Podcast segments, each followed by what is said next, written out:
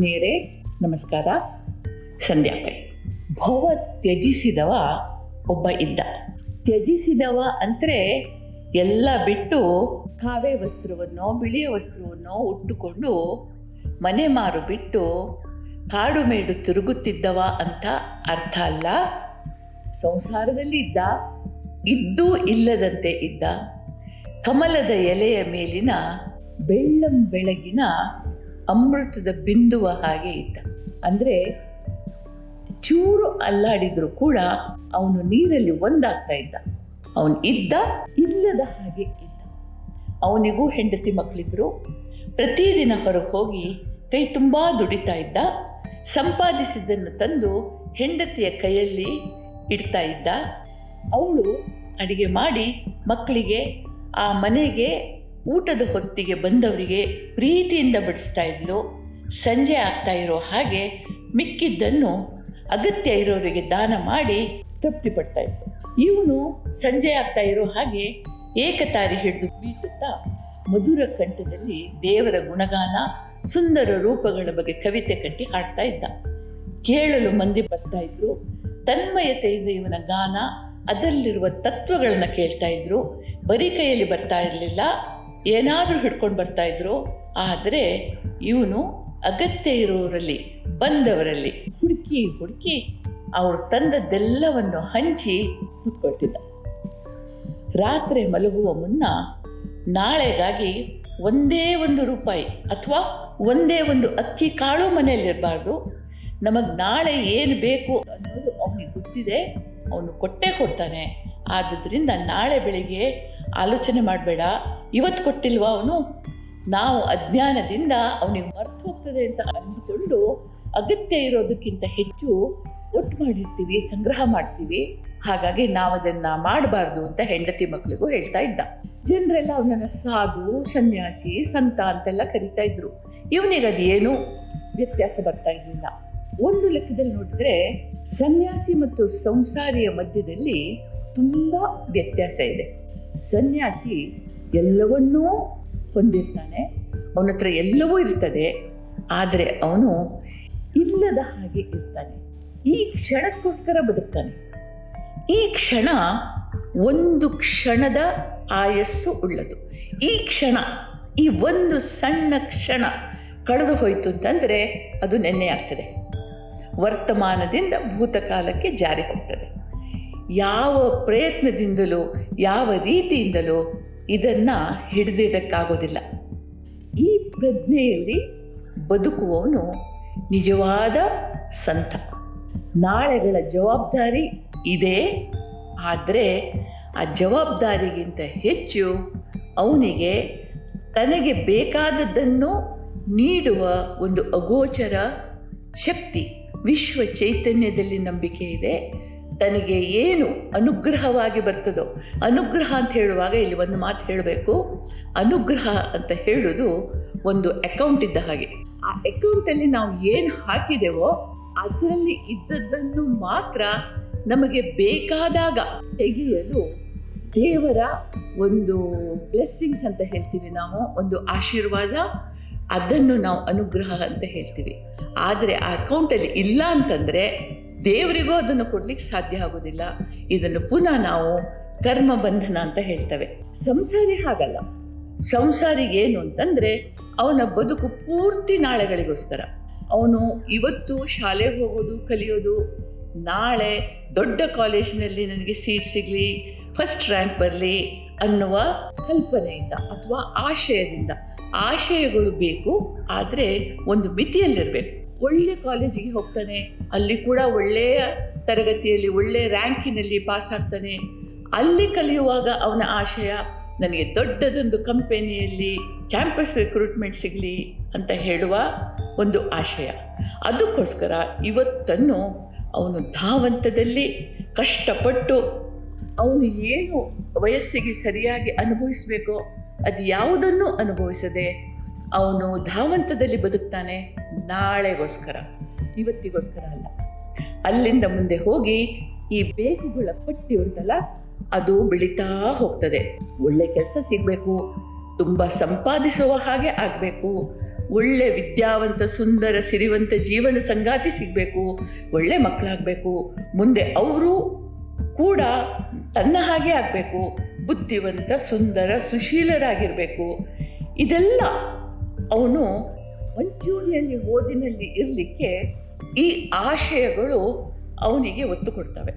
ಹೀಗೆ ಬಾಲ್ಯದಲ್ಲಿ ಬಾಲ್ಯಕ್ಕೆ ಸಹಜವಾದ ಅನೇಕ ರೀತಿಯ ಸುಖಗಳಿಂದ, ಅಂದರೆ ಜೋರು ಮಳೆ ಬರ್ತಾ ಇದೆ, ಮಳೆಯಲ್ಲಿ ಹೋಗಿ ಆ ನೆನೆಯುವ ಸುಖ ಉಂಟಲ್ಲ ಅನುಭವಿಸ್ಲಿಕ್ಕೆ ಅವನು ಹಿರಿಯರು ಬಿಡೋದಿಲ್ಲ. ಮುಖದ ಮೇಲೆ ಆ ಮಳೆಯ ಹನಿ ಬೀಳ್ತಾ ಇದ್ದರೆ ಅದರಿಂದ ಸಿಗುವ ಒಂದು ಆನಂದ, ಅದಕ್ಕೆ ಬೇರೆಯೇ ಒಂದು ಆಯಾಮ ಇದೆ. ಹಿರಿಯರು ಬಿಡೋದಿಲ್ಲ. ಎಲ್ಲಾದರೂ ನೆಗಡಿ ಚಳಿ ಗಿಳಿ ಜ್ವರ ಎಲ್ಲ ಬಂದರೆ ನೀನು ಶಾಲೆ ಮಿಸ್ ಮಾಡ್ತೀಯಾ, ಅಟೆಂಡೆನ್ಸ್ ಇಲ್ಲದೆ ಇದ್ದರೆ, ನೋಟ್ಸ್ ಬರ್ಕೊಳ್ಳಿಕ್ಕಾಗದಿದ್ದರೆ ನೀನು ಶಾಲೆಯಲ್ಲಿ ಮೊದಲನೇ ರ್ಯಾಂಕಿನಲ್ಲಿ ಬರೋದಿಲ್ಲ ಅಂತ ಹೇಳಿ ಬಿಡೋದಿಲ್ಲ. ಮೊದಲ ಮಳೆ ಭೂಮಿಯ ಮೇಲೆ ಬಿದ್ದಾಗ ಅದರಿಂದ ಉಂಟಾಗುವ ಸುಗಂಧ ಉಂಟಲ್ಲ, ಆ ಸುಗಂಧ ಪ್ರಪಂಚದ ಯಾವುದೇ ಸುಗಂಧಕ್ಕೆ ಸಾಟಿಯಲ್ಲ. ಇಂದಿನ ಮಕ್ಕಳು ಎಂದು 99% ಮಕ್ಕಳು ಆ ಸುಗಂಧ ಅಂದರೆ ಏನು ಅಂತ ಕೇಳಿ ಏನು ಸುಗಂಧ ಅಂತ ಕೇಳ್ತಾರೆ. ಯಾಕೆಂದರೆ ಮಳೆ ಬಿದ್ದು ಭೂಮಿ ಒದ್ದೆಯಾಗಿ ಆ ಮಣ್ಣಿನಿಂದ ಹೊರಡುವ ಸುಗಂಧಕ್ಕೆ ಆಸ್ಪದವೇ ಇಲ್ಲ. ಎಲ್ಲ ಕಡೆ ಸಿಮೆಂಟ್ ಹಾಕಿ, ಡಾಮರ್ ಹಾಕಿ, ಇಂಟರ್ಲಾಕ್ ಟೈಲ್ಸ್ ಹಾಕಿ, ಅದರ ನಂತರ ಹಸಿರು ಹುಲ್ಲುಗಾವಲು ಹಾಕಿ ಆ ಇಡೀ ಭೂಮಿಯನ್ನು ಮುಚ್ಚಿರೋದ್ರಿಂದ ಆ ಸುಗಂಧದ ಅನುಭವ ನನಗಿಲ್ಲ. ಅದೊಂದು ಆನಂದ. ಹೀಗೆ ಬಹಳಷ್ಟು ವಿಷಯಗಳು, ಮರ ಹತ್ತಿ ಮರ ಕೊತ್ತಿ ಆಡೋದು, ಮಾವಿನ ಮರದಿಂದ ಮಿಟ್ಟೆಗಳನ್ನು ತೆಗೆದು ಕದ್ದು ಕದ್ದು ಅದಕ್ಕೆ ಉಪ್ಪು ಖಾರದ ಪುಡಿ ಹಾಕಿ ತಿನ್ನೋದು, ಹುಣಸೆ ಮರವನ್ನು ಬಹಳಷ್ಟು ಮಕ್ಕಳು ನೋಡೇ ಇಲ್ಲ. ಅದರಲ್ಲಿ ಆಗ ತಾನೇ ಹಣ್ಣಾದ ಹುಣಸೆ ಹಣ್ಣನ್ನು ತಿನ್ನೋದು, ಹುಳಿ ಕಿತ್ತಳೆ ಹಣ್ಣಿಗೆ ಸಾಂಬಾರು ಪುಡಿ ಉಪ್ಪು ಹಾಕಿ ನೆಕ್ಕಿ ನೆಕ್ಕಿ ತಿನ್ನೋದು, ಅದರ ರಸ ಕುಡಿದು ಸಂತೋಷಿಸೋದು, ಇದೆಲ್ಲವೂ ಕೂಡ ನಾವು ಮಕ್ಕಳಿಂದ ಇವತ್ತು ದೂರ ಇಟ್ಟಿದ್ದೇವೆ. ಯಾಕೆ ಅಂದರೆ ಆ ಮಕ್ಕಳ ನಾಳೆಗಳು ಸುಖಕರ ಆಗಬೇಕು ಅನ್ನುವ ಆಶಯದಿಂದ. ಇದು ತಪ್ಪಲ್ಲ, ತಪ್ಪು ಅಂತ ನಾನು ಹೇಳೋದಿಲ್ಲ, ಆದರೆ ಸ್ವಲ್ಪ ಮಟ್ಟಿಗಾದರೂ ಕೂಡ ನಾವು ಮಕ್ಕಳಿಗೆ ಈ ಸಹಜ ಸುಖಗಳ, ದುಡ್ಡಿನಿಂದ ಕೊಂಡುಕೊಳ್ಳಲಾಗದಂತಹ ಈ ಸುಖಗಳನ್ನು ನಾವು ಅನುಭವಿಸಲಿಕ್ಕೆ, ಅದನ್ನು ಆಸ್ವಾದಿಸಲಿಕ್ಕೆ ನಾವು ಸ್ವಲ್ಪ ಆದರೂ ದಾರಿ ಮಾಡಿಕೊಳ್ಬೇಕು. ಹೀಗೆ ಯೌವನದಲ್ಲೂ ಕೂಡ ಒಳ್ಳೆ ಕೆಲಸ ಸಿಗ್ತದೆ. ಅವನು ದಿನದಲ್ಲಿ 20 ಗಂಟೆ 18 ಗಂಟೆ ಕೆಲಸ ಮಾಡ್ತಾನೆ, ಕಂಪ್ಯೂಟರ್ ಮುಂದೆ ಕೂತ್ಕೊಂಡಿರ್ತಾನೆ. ಮನೆಯಲ್ಲಿ ಹೆಂಡತಿ ಮಕ್ಕಳು ಏನು ಮಾಡ್ತಾರೋ ಅವನಿಗೆ ಗೊತ್ತಿಲ್ಲ. ಆ ಮಗುವಿನ ಮೊದಲ ಹೆಜ್ಜೆ, ಮೊದಲ ತೊದಲು ನುಡಿ, ಆ ಮಗು ಮೊದಲು ಅನ್ನವನ್ನು ತಿಂದಾಗ ಅದರ ಮುಖದ ಮೇಲೆ ಬಂದು ಹೋಗುವ ಭಾವಗಳು ಯಾವುದನ್ನೂ ಅವನು ನೋಡಿರ್ತಾನೆ. ಇದು ತಂದೆಗೆ ಮಾತ್ರ ಅಲ್ಲ, ತಾಯಿಗೂ ಅನ್ವಯ ಆಗ್ತದೆ. ಇವಾಗ ಒಬ್ಬರ ಗಳಿಕೆಯಿಂದ ಬರುವ ಆದಾಯ ಈ ಸುಖ ಜೀವನಕ್ಕೆ ಸಾಕಾಗೋದಿಲ್ಲ.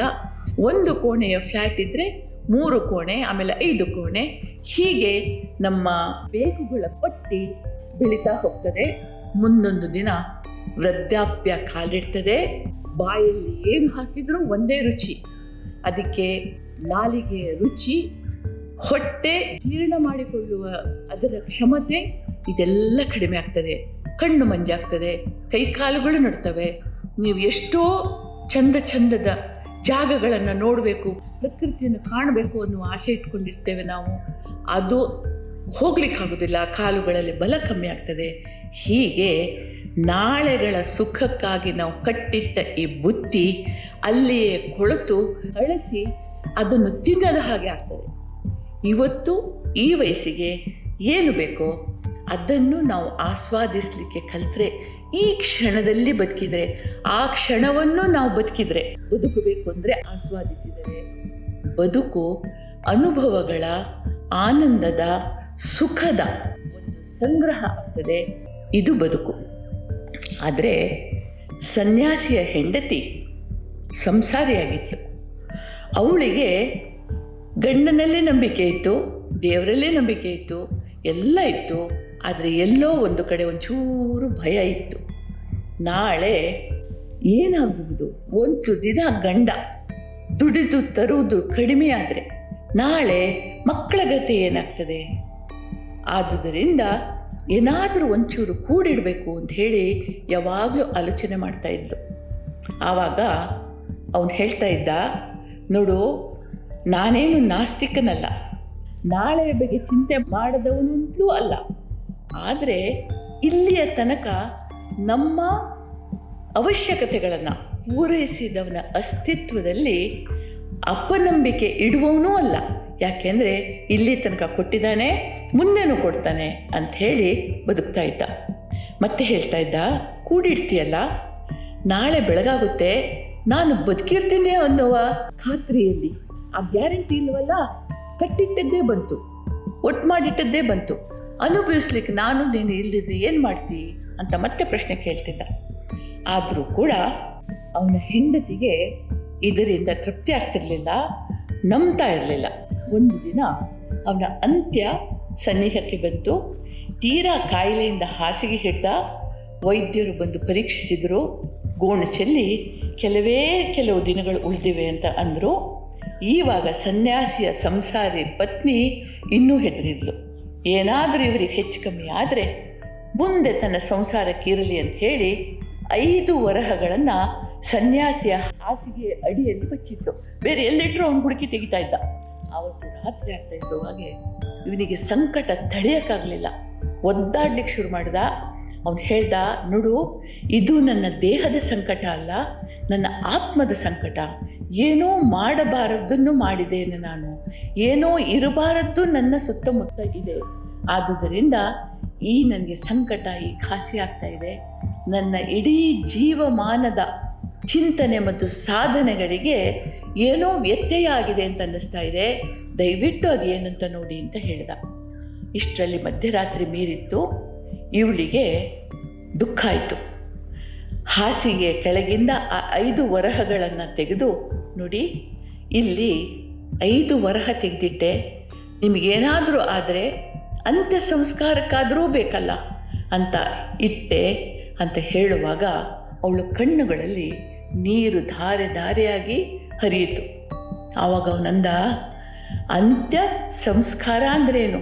ಅಂತ್ಯಕಾಲದಲ್ಲಿ ಈ ದೇಹ ಬಿಡುವಾಗ ನಾನು ಜೀವಮಾನ ಪೂರ್ತಿ ಪಾಲಿಸಿದ ಸಂಸ್ಕಾರ ಅಂತ್ಯ ಸಂಸ್ಕಾರ. ಹಾಗಾಗಿ ಈ ವರಹಗಳಿಂದ ನನ್ನ ದೇಹವನ್ನು ನೀನು ಮರಳಿ ಭೂಮಿಗೆ ಅರ್ಪಿಸೋದು ಸಂಸ್ಕಾರ ಅಲ್ಲ, ನಾನು ನನ್ನೊಂದಿಗೆ ತೆಗೆದುಕೊಂಡು ಹೋಗುವಂತಹ ಅನುಭವದ ಸಾರ ಮತ್ತು ಚಿಂತನೆಗಳು, ನನ್ನ ಸಾಧನೆ, ಇದು ಸಂಸ್ಕಾರ. ಈಗಲೂ ಸಮಯ ಮೀರಲಿಲ್ಲ, ಹೊರಗೆ ಹೋಗಿ ಒಂದು ಕೂಗು ಹಾಕು, ಯಾರಾದರೂ ಬರ್ತಾರೆ, ಈ 5 ವರಹಗಳನ್ನು ಅವ್ರಿಗೆ ಕೊಟ್ಟುಬಿಡು ಅಂತ ಹೇಳ್ದ. ಅವಳು ಹೇಳಿದರು, ಮಧ್ಯರಾತ್ರಿ ಮಳೆ ಸುರಿತಾ ಇದೆ, ಗುಡುಗು ಮಿಂಚುಗಳು ಬಡಿತಾ ಇವೆ, ಯಾರು ಬರ್ತಾರೆ ಸ್ವಾಮಿ ಅಂತ, ಹೋಗಿ ನೋಡು, ಯಾರದರೊಬ್ಬರು ಬರ್ತಾರೆ, ಕೊಟ್ಟು ಬಿಡದ ನಮ್ಮ ಮನೆಯೊಳಗೆ ಇಡಬೇಡ ಅಂತಂದ. ಸರಿ ಅಂತ ಇವಳು ಹೊರಗೆ ನಿಂತು, ಯಾರಾದರೂ ಇದ್ದೀರಾ, ದಯವಿಟ್ಟು ಈ ದಾನವನ್ನು ತಗೊಳ್ಳೋರು ಯಾರಾದರೂ ಇದ್ದರೆ ಮುಂದೆ ಬನ್ನಿ ಅಂತಂದ್ಲು. ಅಂಗಳದ ಮರದ ಮರೆಯಿಂದ ಒಬ್ಬ ಭಿಕ್ಷಾಪಾತ್ರೆ ಹಿಡ್ಕೊಂಡು ಬಂದ. ಅಮ್ಮ ನಾನಿದ್ದೀನಿ ಅಂತಂದ. ಆವಾಗ ಇವನು ಸಂತಸದಿಂದ ಎದ್ದು ಕೇಕೆ ಹಾಕ್ತಾ, ನೋಡಿದ್ಯಾ, ಈ ಸಮಯದಲ್ಲೂ ಕೂಡ ಈ ದಾನವನ್ನು ತಗೊಳ್ಳಿಕ್ಕೆ ಒಬ್ಬ ಅಗತ್ಯದವನು ಇದ್ದಾನೆ ಅಂತಂದರೆ ನಾಳೆಯ ನನ್ನ ಅಗತ್ಯಗಳನ್ನು ಪೂರೈಸಲಿಕ್ಕೆ ಅವ ಮತ್ತೊಬ್ಬ ಇದ್ದಾನೆ ಅನ್ನೋದನ್ನು ಇದು ನಿನಗೆ ತೋರಿಸ್ಕೊಡ್ತಾ ಇದೆ, ಆದುದರಿಂದ ಕೊಟ್ಟು ಬಿಡು ಅಂತಂದ. ಅವಳು ಆ 5 ವರಹಗಳನ್ನು ಆ ಕಾದಿದವನ ಭಿಕ್ಷಾಪಾತ್ರೆಗೆ ಹಾಕ್ತಾ ಇರೋ ಹಾಗೆ ಇವನ ಪ್ರಾಣ ಪಕ್ಷಿ ಆನಂದದಿಂದ ದೇಹದಿಂದ ಹೊರಗೆ ಹೋಯ್ತಂತೆ. ಇದು ನಮ್ಮ ಪ್ರಾಚೀನರು ಕಂಡ ಬದುಕಿನ ಪರಿ, ಅಷ್ಟಾಂಗ ಯೋಗದ ಒಂದು ಸೂತ್ರ. ಅಂದರೆ ಅಪರಿಗ್ರಹ, ಬೇಕಾದದ್ದಷ್ಟನ್ನೇ ಇಟ್ಟುಕೊಂಡು ಬದುಕುವುದು, ಆ ಬದುಕಿನ ಪರಿಧಿಯೊಳಗೆ ಸುಖ ಆನಂದ ತೃಪ್ತಿಗಳನ್ನು ಅನುಭವಿಸುವುದು ಅಷ್ಟಾಂಗ ಯೋಗದ ಒಂದು ಭಾಗ. ನಮಸ್ಕಾರ, ಮುಂದಿನ ಕಂತಿನಲ್ಲಿ ಭೇಟಿಯಾಗೋಣ. ಜೈ ಹಿಂದ್.